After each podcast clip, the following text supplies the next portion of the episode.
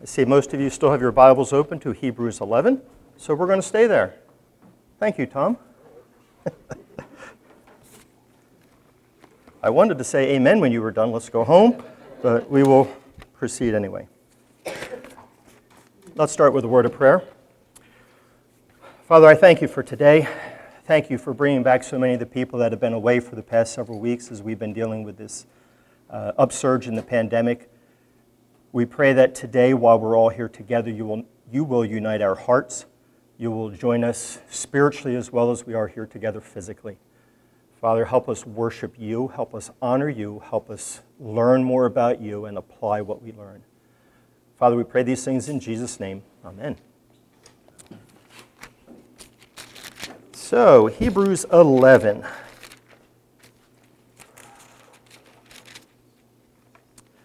Before we get started, get all my notes organized so I can uh, confuse myself when I lose my place. Oop, told you I would do that.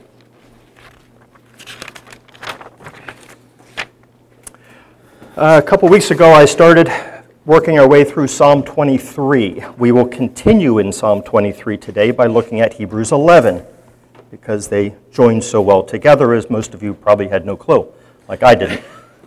Um, as we study Psalm 23, it is my goal to share with you overlays. For those of you who are old like me, you remember in school we had overhead projectors, and the teacher would put a map on there of Europe before World War I, and we would look at that, and we had no clue what any of those countries were, how to pronounce them, or really where it was in the world.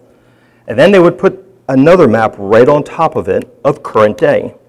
And then we could see where France and Germany and England and some of the countries we were familiar with were. And then the original one made sense. So that's what we're going to do with Psalm 23. I did that last time as we looked at John 10 in light of who the shepherd was in the act of shepherding. We're going to do that today with Psalm 23 through Hebrews 11. So let me read you Psalm 23 before we get into Hebrews 11. The Lord is my shepherd, I shall not want. He makes me lie down in green pastures. He leads me beside still waters. He restores my soul. He leads me in paths of righteousness for his name'sake. Even though I walk through the valley of the shadow of death, I will fear no evil, for you are with me. Your rod and your staff, they comfort me. You prepare a table before me in the presence of my enemies. You anoint my head with oil, my cup overflows. Surely goodness and mercy shall follow me all the days of my life and I shall dwell in the house of the Lord forever. A couple weeks ago, we started and we looked at the, the phrase the Lord. If you remember, we took an entire service just looking at the Lord and how great God is, how awesome God is. We focused on some of the aspects of the Lord that David would have been familiar with. So anything that happened after David's time period, we really didn't look at. We looked at some of David's uh, genealogy with how the Lord dealt with Ruth and Boaz and how God was a promise making, promise keeping God. We looked more at the, the harshness of God, that God is big, He's awesome, He's powerful, He is the provider, He is the sustainer. But we really didn't look at the mercy and the love and the justice side and the comfort so much at that point. We will get into that later. The following week, we looked at the concept of shepherd. We saw that shepherd in this text is a verb, it is an active function that God was doing. So, that great, powerful, awesome God was actively shepherding us. One thing I did not mention that I want to bring out today is in order for a shepherd to actually shepherd his sheep, where does he live? With the sheep. What does he smell like? Sheep. They stink. Remember, John 10, Jesus said he is the good shepherd. Jesus left his Father's throne, came to earth to stink with us. And if you remember, we talked about sheep are not very bright. We actually used the D-U-M-B word. Remember? We are those sheep. So today I want to look at the I shall not want. So to do that, I want to play a game. I know we're here to worship. Worship is serious, it's solemn. We're trying to learn about a holy God, but we are going to play a game. The game is called In Other Words. So we are going to look at this phrase, I shall not want. We're going to look at Hebrews 11. But while we're going through that, I want you to be thinking of other places that this phrase, I shall not want, is used, but you will not find those words. You have to find it in other words. So just doing a word search on I shall not want will not help you at all. I'm going to give you a few as we're going through. You'll see them in Hebrews 11. They're going to start jumping out at you. But I want you to start thinking because at the end, class participation, you are going to help out and share some of the others that we may miss. I'll give you a few of the more obscure ones when we get to the end, but there's some that I think will jump off the pages at you as we go through Hebrews 11. Um, before we actually look at Hebrews 11, I want to remind you of some of these. John chapter 10, 20, or before we get to the, some of these, I want to connect Hebrews 11 and Psalm 23. Psalm 23 says, I shall not want. We do not see that in Hebrews 11. Instead, Hebrews 11 is commonly referred to as the Hall of Fame of faith. Do we see the word faith or the concept of faith real clearly spelled out in Psalm 23 when he says, I shall not want? Well, yeah, we can kind of make that jump if we think about it. It's not really the first thing that comes to mind, but now that I said it, we think that way, right? Well, in John 10 27, last time we looked at John 10, uh, which was three weeks ago, Jesus said, My sheep hear my voice and follow. Why do they follow? They know their shepherd's voice. So if he says, Let's walk off the cliff, are they all going to walk off the cliff? Probably because sheep are D U M B, right? Remember, my grandson doesn't like that word, so I can't use that word. Why else do the sheep follow the shepherd? They trust him. They have faith. They have experience. They know that their best interest is in his hands. Romans 10 17. Does anybody remember Romans 10 17? By the way, Steve, if you know any of these, you're forbidden to talk. Doctor's orders. you can write them down and give them to somebody else. Faith comes, faith comes by hearing, hearing by the Word of God. So as we play this game, in other words, I do not want to hear you say, hey, I remember somewhere Samuel said something like, kind of similar to this. Rule number one that is not allowed. You need to open your Bible, you need to find the verse, you need to find the passage, you need to read that out loud so we are hearing it from God's Word, not from your or my bad memory of it. Okay? Rule number two about the game if you know a scenario where it's not really spelled out, but the theme is there, in other words, and you really can't find it, we will kind of ignore rule number one. But it's an exception, okay? For the most part, we want to hear from God's Word. So, Hebrews 11. I am going to read through the entire text. We will spend most of our time here, and I don't have to spend much time on the end because I think Tom nailed it. Verse 1 Now, faith is the assurance of things hoped for, the conviction of things not seen. For by it the men of old gained approval. Before we go any further, what does verse 1 tell us about faith? Assurance of things hoped for. Where does the hope come from? From God Himself. So He gives us that hope to hope in Him. It's the assurance of things hoped for, it's the conviction of things not seen. So, how can I explain something to you that is not seen using words that we don't understand about a God that is so big we cannot possibly wrap our mind around him? We have to use a lot of in other words. We have to do a lot of describing and repeating and painting pictures and giving metaphors. It's kind of likes. God has revealed something specifically. This is God but we still can't wrap our mind completely around, around that. So here we see in, in Hebrews chapter 1, faith comes in because we really don't know from experience. We have to trust. By faith, we understand that the worlds were prepared by the Word of God. Was anybody else there other than God? Do we have any other first-hand accounts, TikTok videos, YouTube, something to help us understand that? So we have to believe by faith faith from God Himself. By faith, we understand that the worlds were prepared by the Word of God, so that what is seen was not made out of things which are visible. By faith, here's in other words, okay, here's the picture. By faith, Abel offered to God a better sacrifice than Cain, through which he obtained the testimony that he was righteous, God testifying about his gifts, and through faith, though he is dead, he still speaks. By faith, Enoch. If you look up Enoch, you're going to find some in other words. Okay? Catching on to how this game works? Everybody's thinking along these same lines? By faith, Enoch was not taken up so that he would not see death. And he was not found because God took him up. For he obtained the witness that before his being taken up, he was pleasing to God. And without faith, it is impossible to please him. For he who comes to God must believe that he is, and that he is the rewarder of those who seek him. Who comes to God? Think back to Psalm 23.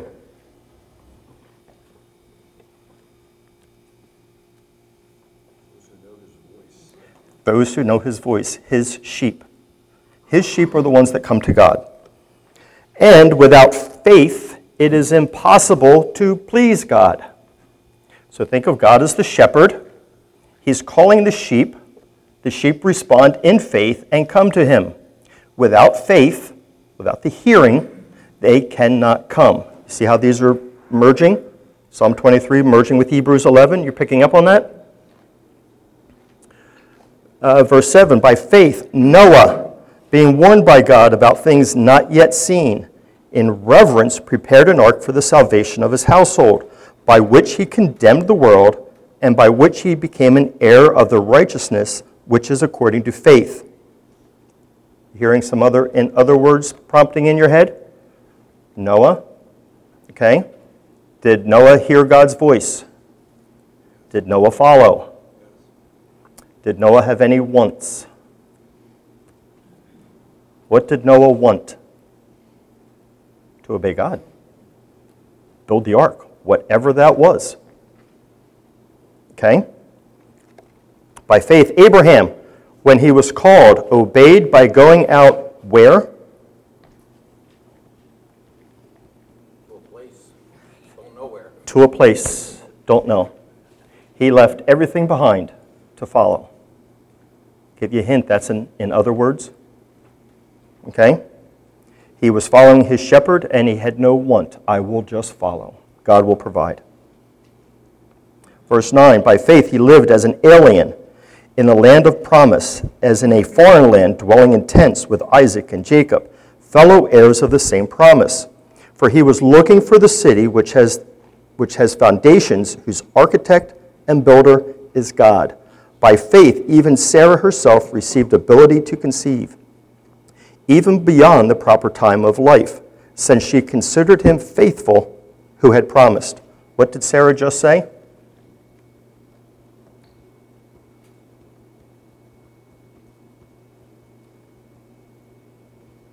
What did Sarah say here?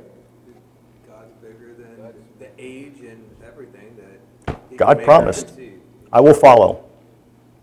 In other words, the Lord is my shepherd. What, what do I have to want for? God's going to provide. Verse 12 Therefore there was born even of one man, and him as good as dead, at that as many descendants as the stars of heaven in number, and innumerable as the sand which is by the seashore. All these died in faith, without receiving the promise. But having seen them, and having welcomed them from a distance, and having confessed that they were strangers and exiles in the earth, for those who say such things make it clear that they are seeking a country of their own. So, what were they seeking?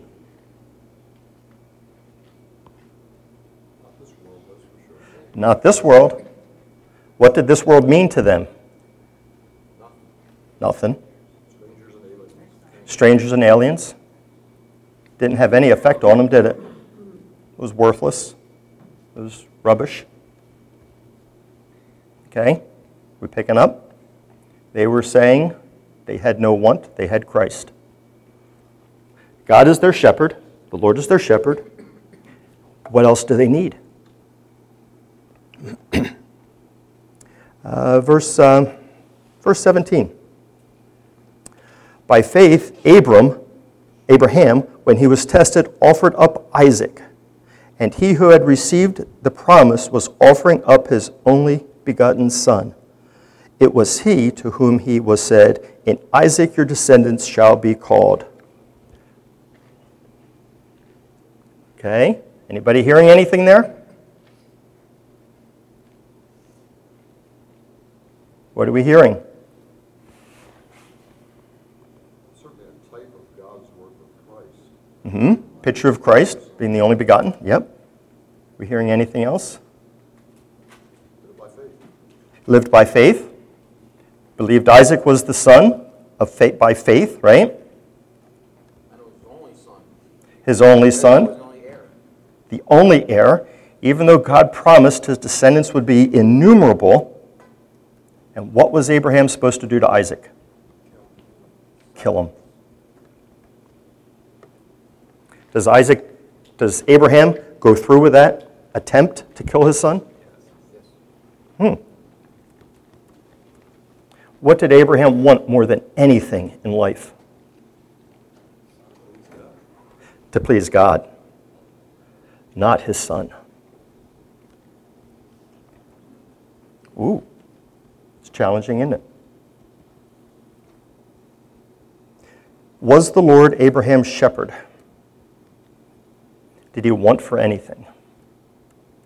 No. Verse 19. He's, he considered that God is able to raise people even from the dead, from which he also received him back as a type. By faith, Isaac blessed Jacob and Esau, even regarding things to come. By faith, Jacob, as he was dying, blessed each of his sons, each of the sons of Joseph, and worshipped, leaning on the top of his staff. By faith, Joseph, when he was dying, made mention of the exodus of the sons of Israel and gave them orders concerning his bones.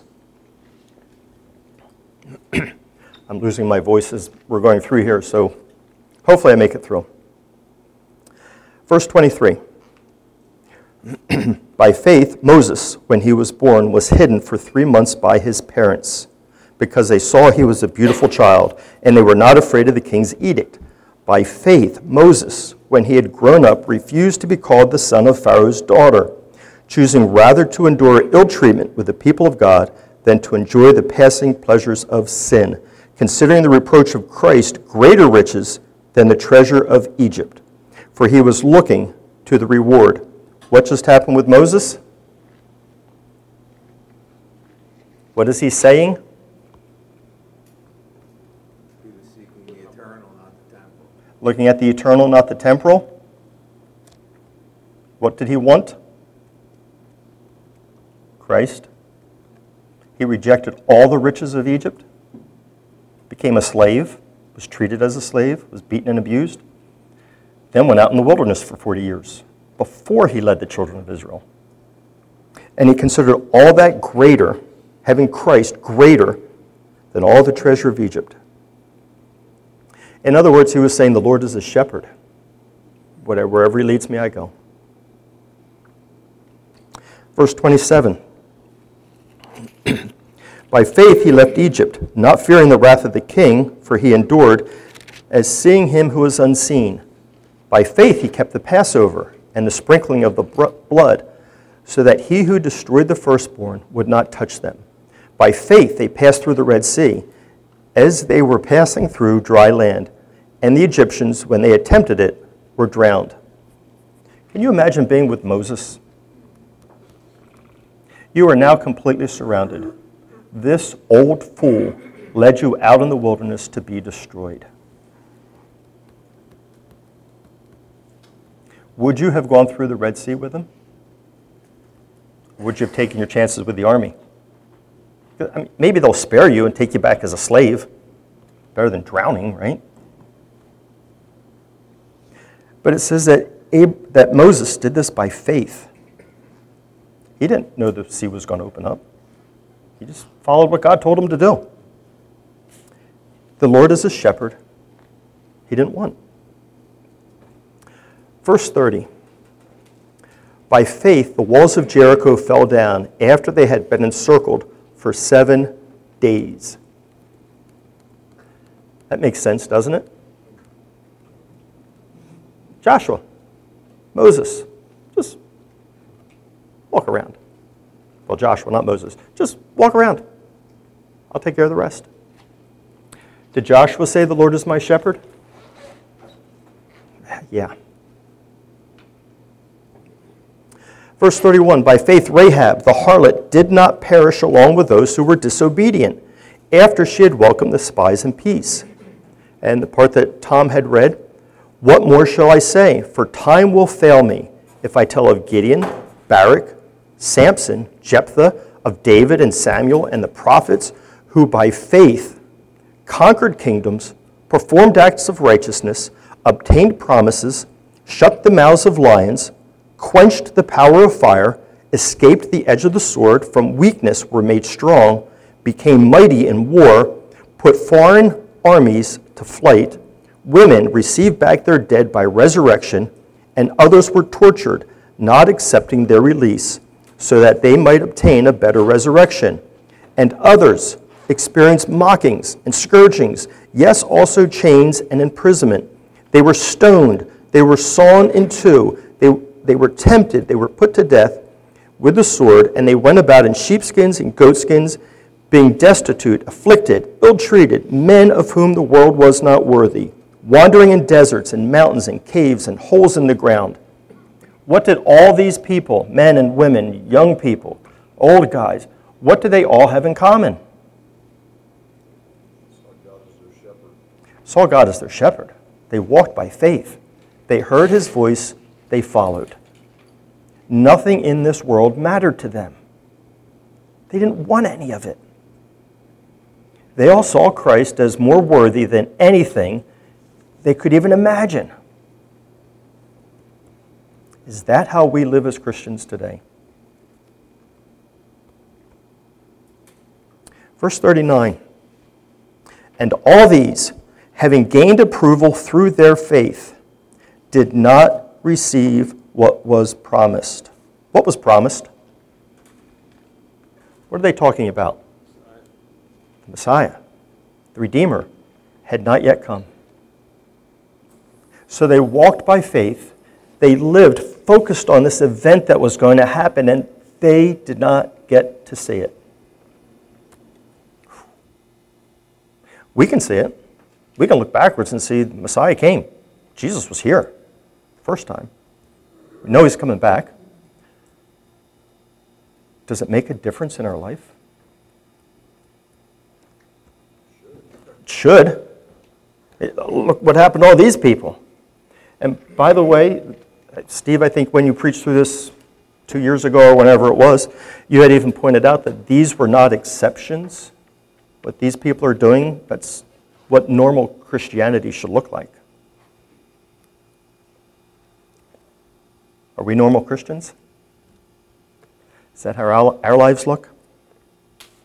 In other words, is the Lord our shepherd? Or do we want?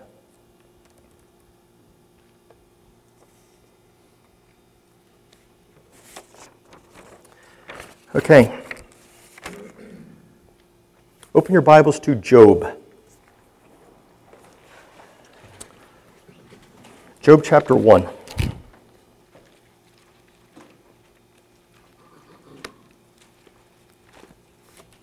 I'm going to start us off in the other words. I'm going to give you a few, maybe a little more obscure, that you may not even think of.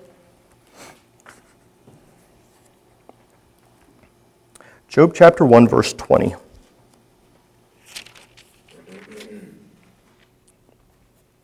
Job has lost everything his home, his family, his fortune, his animals, everything. So is his wife and his, his main home. And as a result, he said, Then Job arose and tore his robe, shaved his head, and fell to the ground and. In other words, Job was saying, The Lord is my shepherd. I shall not want. And he said, Naked I came from my mother's womb, and naked I shall return there. The Lord gave, and the Lord has taken away. Blessed be the name of the Lord. Through all this, Job did not sin, nor did he blame God. When God takes everything from you, what will your response be?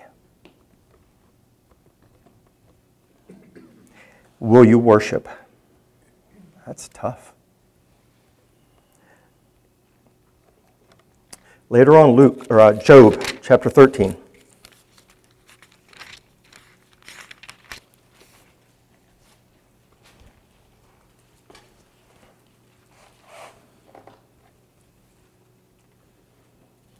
Oop, I think I wrote the wrong one down. I know I did. Job 18?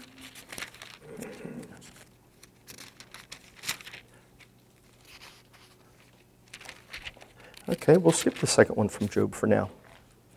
Daniel chapter 3.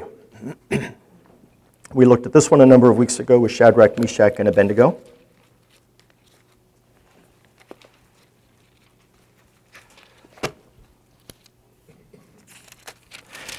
And as I say that, most of you probably already know the passage I'm going to. Shadrach, Meshach, and Abednego refused to bow down and worship the idol that Nebuchadnezzar the king had set up. Nebuchadnezzar calls them in and tells them, You have one more opportunity to bow down and worship. Verse 16. Well, the end of verse 15, Nebuchadnezzar said, What God is there who can deliver you out of my hands? Kind of a bold statement, isn't it? And he's about to find out. Verse 16 Shadrach, Meshach, and Abednego replied to the king, O Nebuchadnezzar, the Lord is our shepherd, we shall not want. That's what they said. They said, We do not need to give you an answer concerning this matter.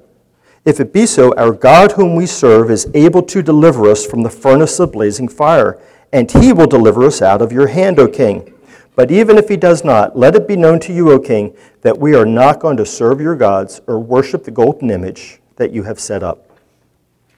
Sounds like they were following their shepherd. Okay, your turn. I have a few more. We will see what you have come up with, and if nobody comes up with anything, then you're going to have to deal with some of mine. Go ahead, Charles. Uh, Matthew 6, uh, 25 to 33. Okay, read it out.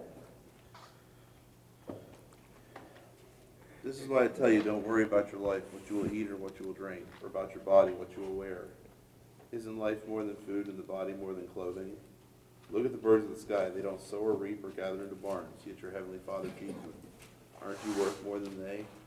Can any of you add a single cubit to his height by worrying? Why do you worry about clothes? Learn how the wild flowers of the field grow. They don't labor or spin thread. Yet I tell you that not even Solomon in all his splendor was adorned like one of those. That's how God clothes the grass of the field, which is here today and thrown into the furnace tomorrow, won't he do much more for you, you of little faith? So don't worry, saying, what we eat, what we drink, what we wear? For the idolaters eagerly seek all these things, and your heavenly Father knows that you need them. But seek first the kingdom of God and his righteousness, and all these things will be provided for you. Yeah, the Lord is my shepherd. I shall not want. Awesome. Anybody else? John 10, 15, and 16, which is a such a direct parallel to what you're talking about. This is the Father knows me, I know the Father. I lay down my life for the sheep, says Christ, and I have other sheep that are not of this fold, I must bring them also, and they will listen to my voice, so there'll be one flock, one shepherd. And by saying they will listen to my voice, meaning that we as the sheep, if we truly know the Lord, will listen. Mm-hmm. And say that he's sufficient, he is our shepherd, shall not want. Shall not want. Great. Ruth 1, starting in 16, says, uh, But Ruth said, Do not urge me to leave you or to return uh, from following you. For where you go, I will go. Where you lodge, I will lodge. Your people shall be my people, your God, my God. Where you die, I will die, and there will I be buried. May the Lord do so to me, and more also, if anything, but death parts me from you. And when Naomi heard, when Naomi saw that she was determined to go with her, she said no more. Yeah, Ruth was saying, The Lord is my shepherd. I will follow you. In this case, she was following Naomi because Naomi was following the Lord. Absolutely. Any more? Go ahead, Tim.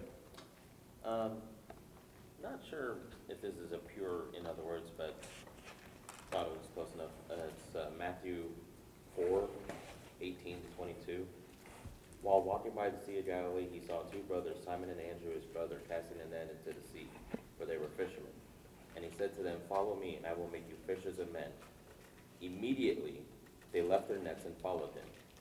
And going on from there, he saw two other brothers, James and the son of James the son of Zebedee, and his, and John his brother, in the boat with Zebedee their father, mending their nets, and he called them.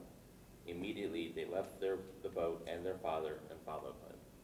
Yeah, Jesus had something greater. Absolutely. In other words, Lord was their shepherd. They followed. And they follow because they're called. They followed because they were called. Absolutely. Go ahead, Charles.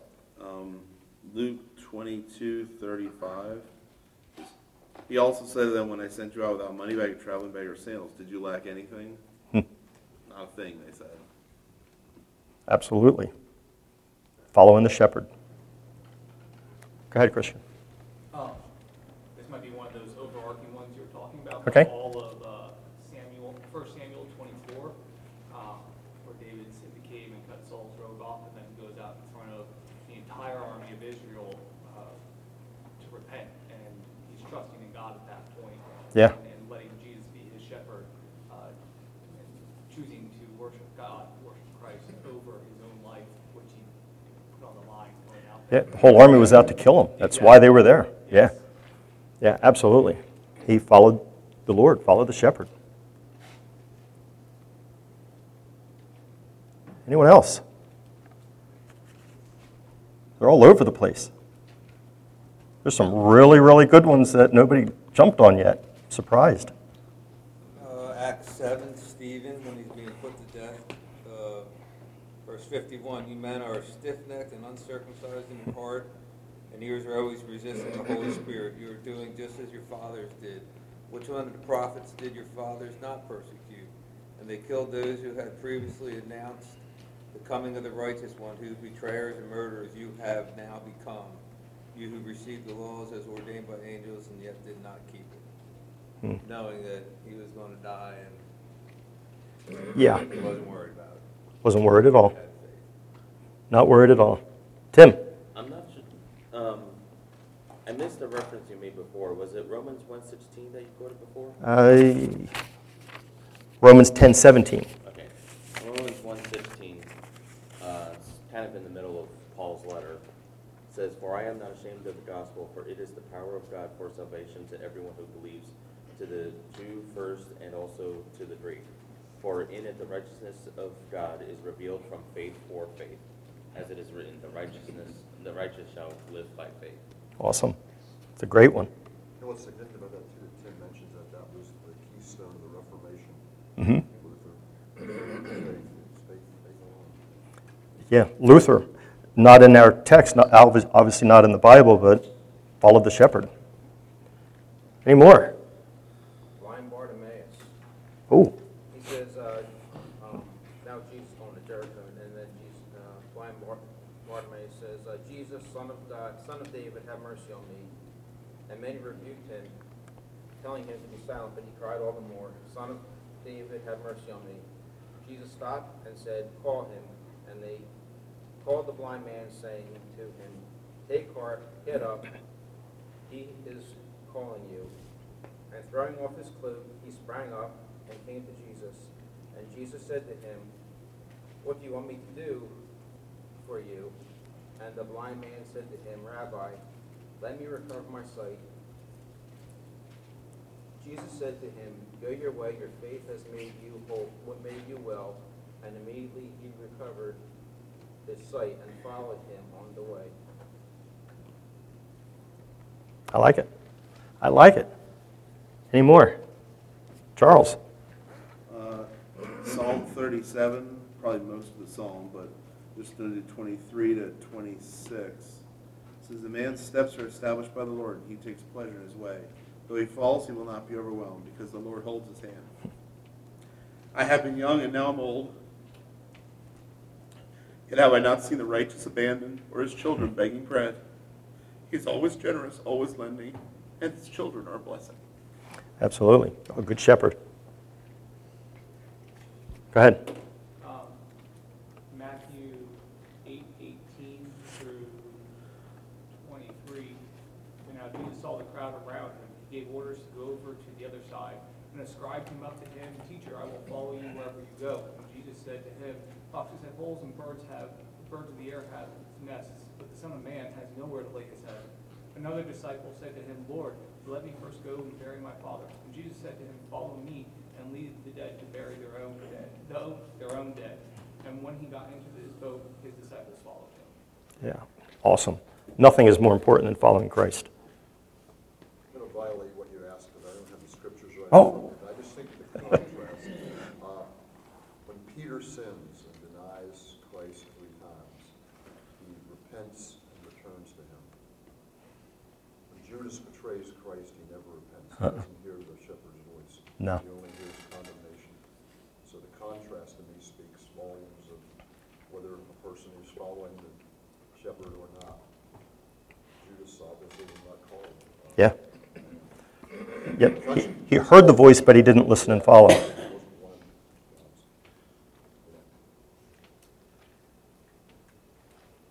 I get back to Isaiah six, when, um,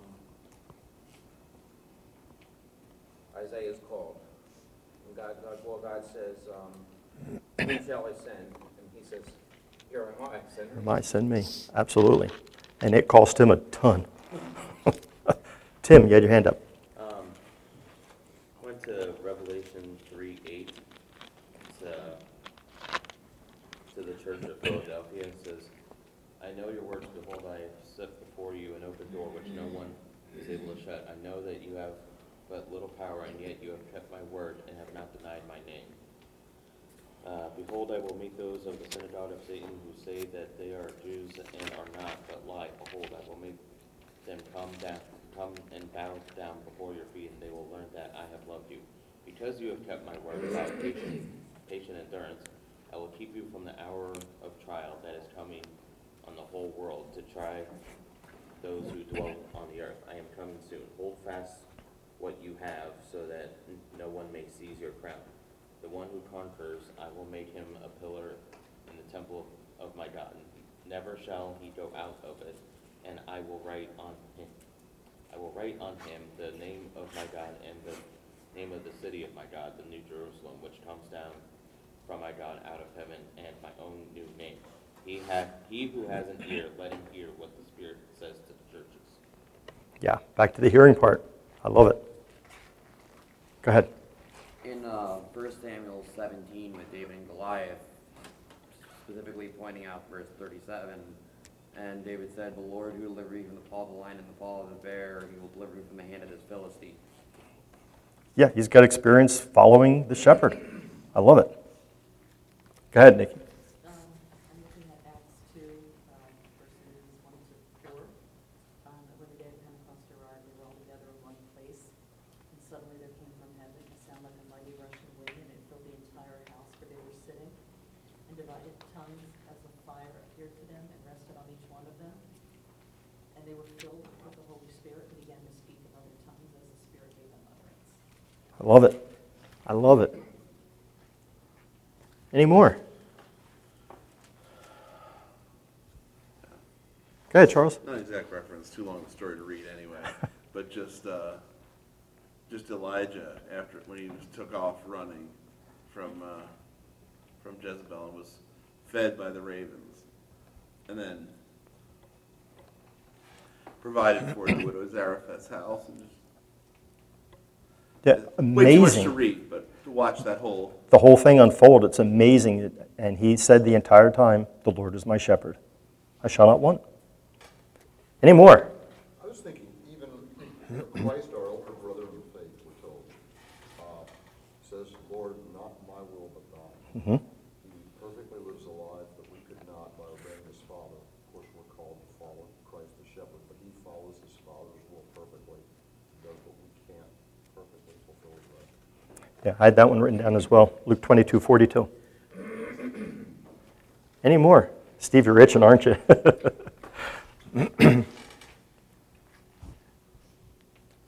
Any more? If you think of any through the rest of the week, please text them to somebody, share them with somebody. It's very encouraging. By the way, this should be normal. Following the shepherd should be normal for us. So we should be seeing this all the time, everywhere. Uh, I want to share a few more with you. Joshua 24, uh, I will start with verse 14. now, therefore, fear the Lord. This is uh, Joshua speaking towards the end of his life. Now, therefore, fear the Lord and serve him in sincerity and truth, and put away the gods which your fathers served beyond the river in Egypt, and serve the Lord. If it is disagreeable in your sight to serve the Lord, choose for yourselves today whom you will serve. Pay attention to who he tells them to serve. Choose your, for yourselves today whom you will serve, whether the gods which your fathers served, which are beyond the river, or the gods of the Amorites in whose land you are living. Are either of those legitimate options? That's kind of the same, right? Satan. But as for me and my house, we will serve the Lord. So Joshua is setting up this huge confrontation.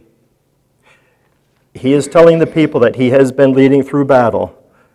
If it's disagreeable with you to serve the Lord, okay. As for me and my house, we're going to let the Lord be our shepherd and have no wants. Before we go on,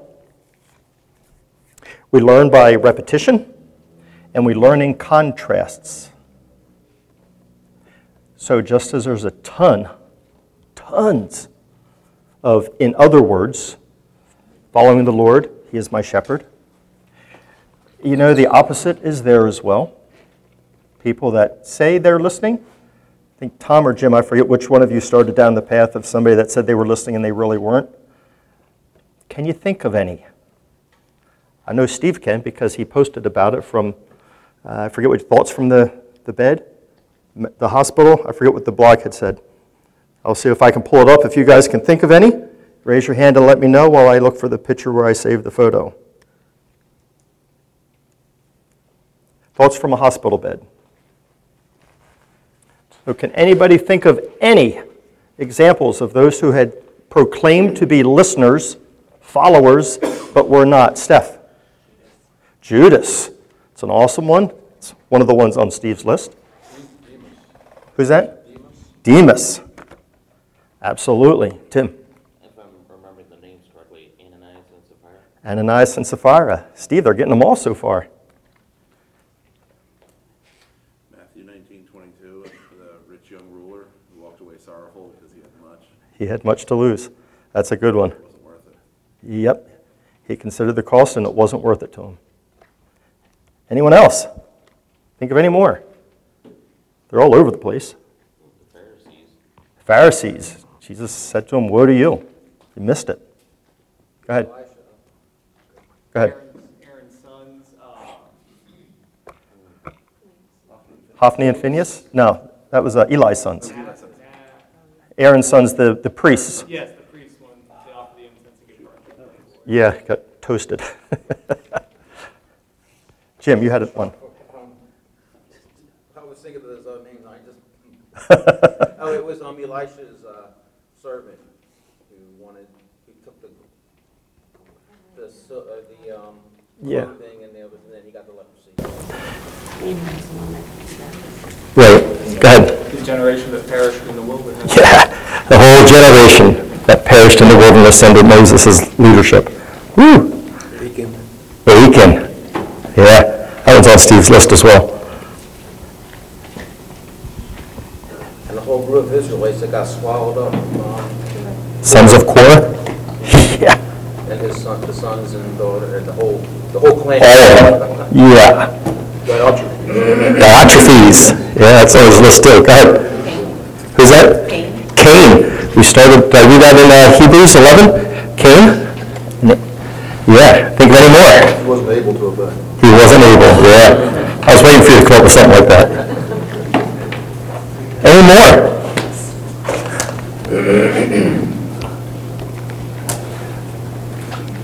No more? Saul? King Saul? King Saul? Yeah, King Saul, absolutely. Joseph's brothers. Joseph's brothers. Whew. That's an ouch, isn't it? And yet they become the tribes of Israel. All the Israelites in the wilderness? Specifically, but pretty much through time. What's that? First, second Kings. First Second Kings, First Chronicles, pretty much the whole Old Testament. Judges, yeah, woo. The other ten spies. The other 10 spies. Wow, yeah. Think of any more, a little bit more recent in time? We do have a New Testament as well. Who was the one that Paul mentions? Alexander, who's who's done a bunch of harm. The coppersmith. I mean, I don't, I don't Avoid him. know that he ever professed faith. Yeah, avoid him like crazy. Stay away from that guy. About uh, Romans 6, where it talks about those who tasted of the good things walked away. Yeah, those that have tasted and have walked away. Any more? Go ahead. The other six churches in Revelation. Yeah, the rest of the churches of Revelation. There's another nation that we're completely missing. Judah. What's that? Judah. Oh, bigger than that. All the churches in a specific nation walked away. Asia. All the church in Asia deserted me. Whew. Yeah. Challenging, isn't it? Any more? Before we move on, I have two more passages, I have three more passages, two more passages I want to share with you. The Corinthian church. The Corinthian church, lots of struggles there, wasn't there? Holy smokes. You guys are getting good at this.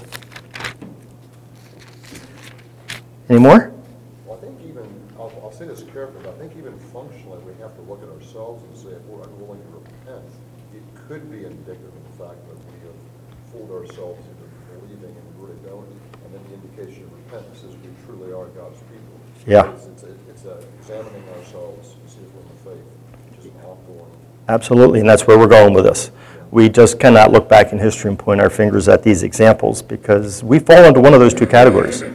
We are either sheep that are following and listening and looking like the originals that we saw, or we're maybe following, listening when we want to, when it's convenient, when it's, uh, if you look on the back of your bulletins, the quote on the back kind of follows perfectly with what we're talking here. I did not bring my bulletin up with me. Somebody want to read that out loud? Go ahead. The pursuit of God is not a part-time weekend exercise.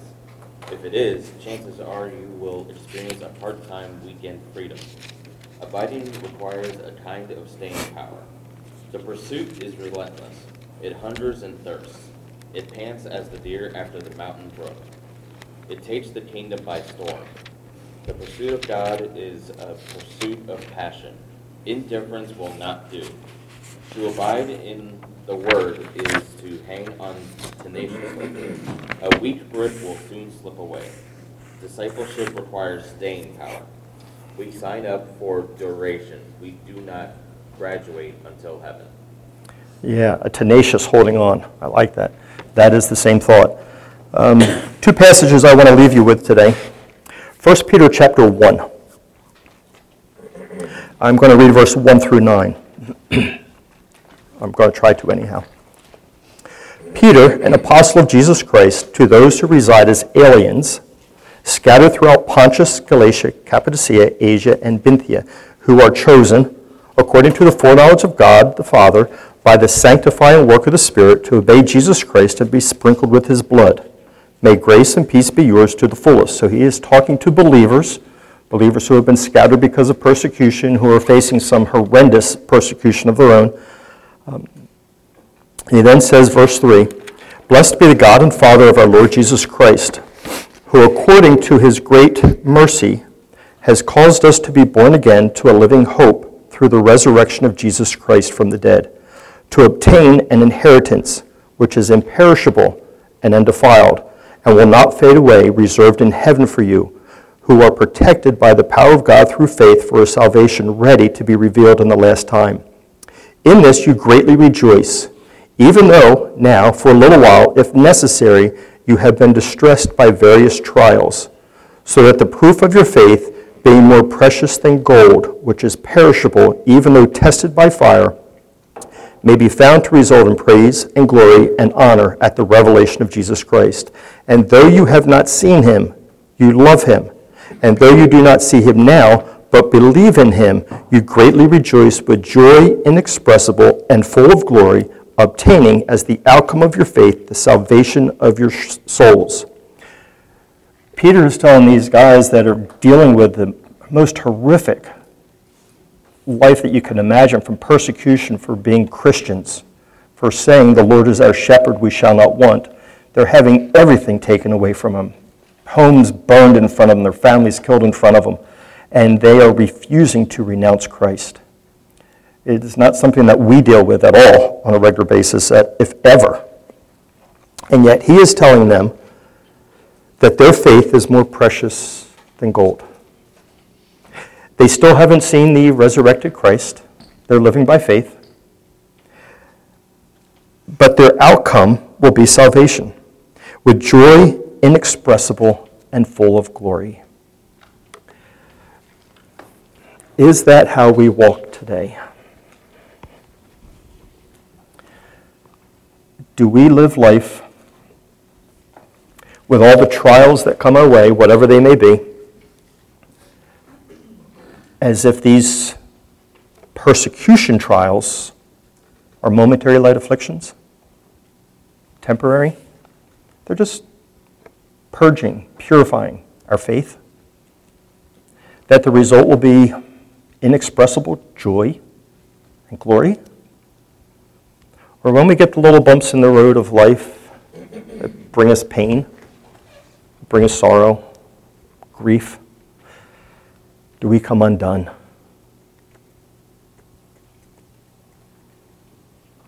These guys were losing everything. And Peter is encouraging them to rejoice, to greatly rejoice, with joy inexpressible and full of glory. Job chapter 19, verse 25. And this one I wrote down right. Job's comment,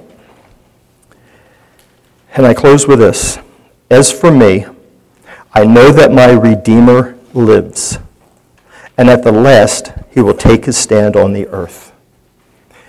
In other words, Job is saying, The Lord is my shepherd. I shall not want. So, my challenge for you in closing is the Lord your shepherd? Is the Lord my shepherd? Are we truly following? Or are we just giving the lip service that we saw with the Achans and the Church of Asia, etc.?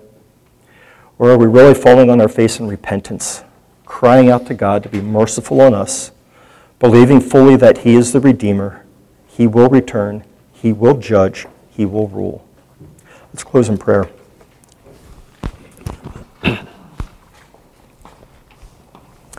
Father, I thank you for today. I thank you for giving us your word, your written word in a language that we can read, we can understand, we can study, we can spend time in, we can memorize it, we can meditate on it. We have people that surround us, that you have surrounded us with, that can encourage us as well, that can help us. Father, I just thank you so much for all these resources. And you have promised that you will never leave us or forsake us that you will send your Holy Spirit to guide us, to comfort us, to continue to teach us, that you will just be our shepherd and lead us and give us everything we could possibly want in you. And at the same time, Father, I, I beg forgiveness for rejecting that truth, for walking my own way, for renouncing you, for acting like the world. Father, I pray that you would be with us as a, as a church, as a body of believers, as friends, that you would help us remind each other and encourage each other that you are worthy, that you are sufficient. We have nothing to fear. That you have walked this, this world ahead of us. You are our older brother. You have adopted us. You love us. That you have a plan and a purpose. Father, I pray that you would build our faith, that you would encourage us so that we can encourage others, that you would continue to comfort us so we could comfort others. Not that it would bring glory to us, but that we could glorify you because there's no way we can do this on our own. Father, again, I thank you for your written word, so it's not dependent on my memory or somebody else's memory, and we quote it wrong and we get the details wrong, but it's written down so we can go back to it as foundational. This is truth. Help us to stand on that truth and nothing else. We pray these things in Jesus' name. Amen. Let's stand and um, respond in singing.